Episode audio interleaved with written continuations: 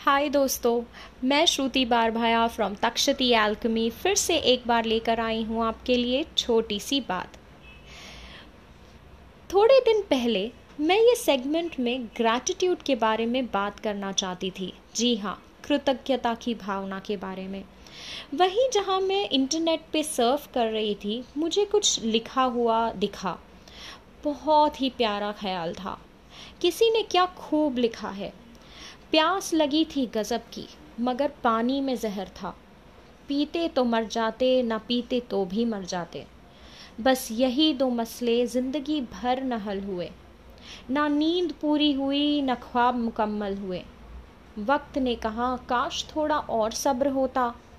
सब्र ने कहा, काश थोड़ा और वक्त मिल जाता। शिकायतें तो बहुत है तुझसे ज़िंदगी। पर चुप इसलिए हूँ कि तूने जो मुझे दिया कितनों को नसीब नहीं होता। क्या खूब लिखा है और क्या प्यारा ख्याल है। कितनी बार ज़िंदगी में हम अपनी किस्मत को रोते हैं। कितनी बार दिन में हमें ये ख्याल आता है कि मेरे साथ ही ऐसा क्यों होता है।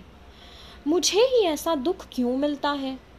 मैं ही यह ज़िम्मेदारी क्यों उठाऊं। यह सब मेरे ही मत्थे क्यों पड़ता है। ऐसा होता तो कितना अच्छा होता, और ऐसा ना होता तो मैं कितना खुश रहता। शिकायतें तो हमें बहुत होती हैं, पर नज़रिए को थोड़ी बदलने की ज़रूरत है। मेरी माँ कहा करती थी, दुख में अपने से नीचे वाले को देख, और कर्म में अपने से ऊपर वाले को। इन शिकायतों से तो कोई नहीं बचा, मैं भी नहीं, सभी करते हैं। पर कभी ये सोचा कि कोई हमसे ज़्यादा दुखी हो सकता है। दो वक्त की रोटी जो हमें नसीब है, वो किसी और के नसीब में ना हो। ये घर बहुत छोटा है, राज नहीं आता, अब इसमें रहा नहीं जाता।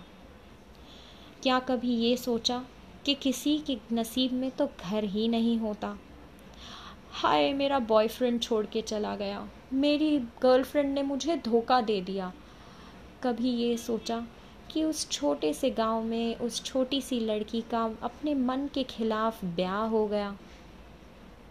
शुक्र मनाओ, उन चीज़ों का जो हमारे पास है, ज़िंदगी हमें सीखने के लिए मिली है। दुख और मुसीबतें हमें आगे के लिए तैयार करती हैं, ना कि पछाड़ती है। इनसे सीखो और शुक्र मनाओ कि शरीर में अभी जान बची है।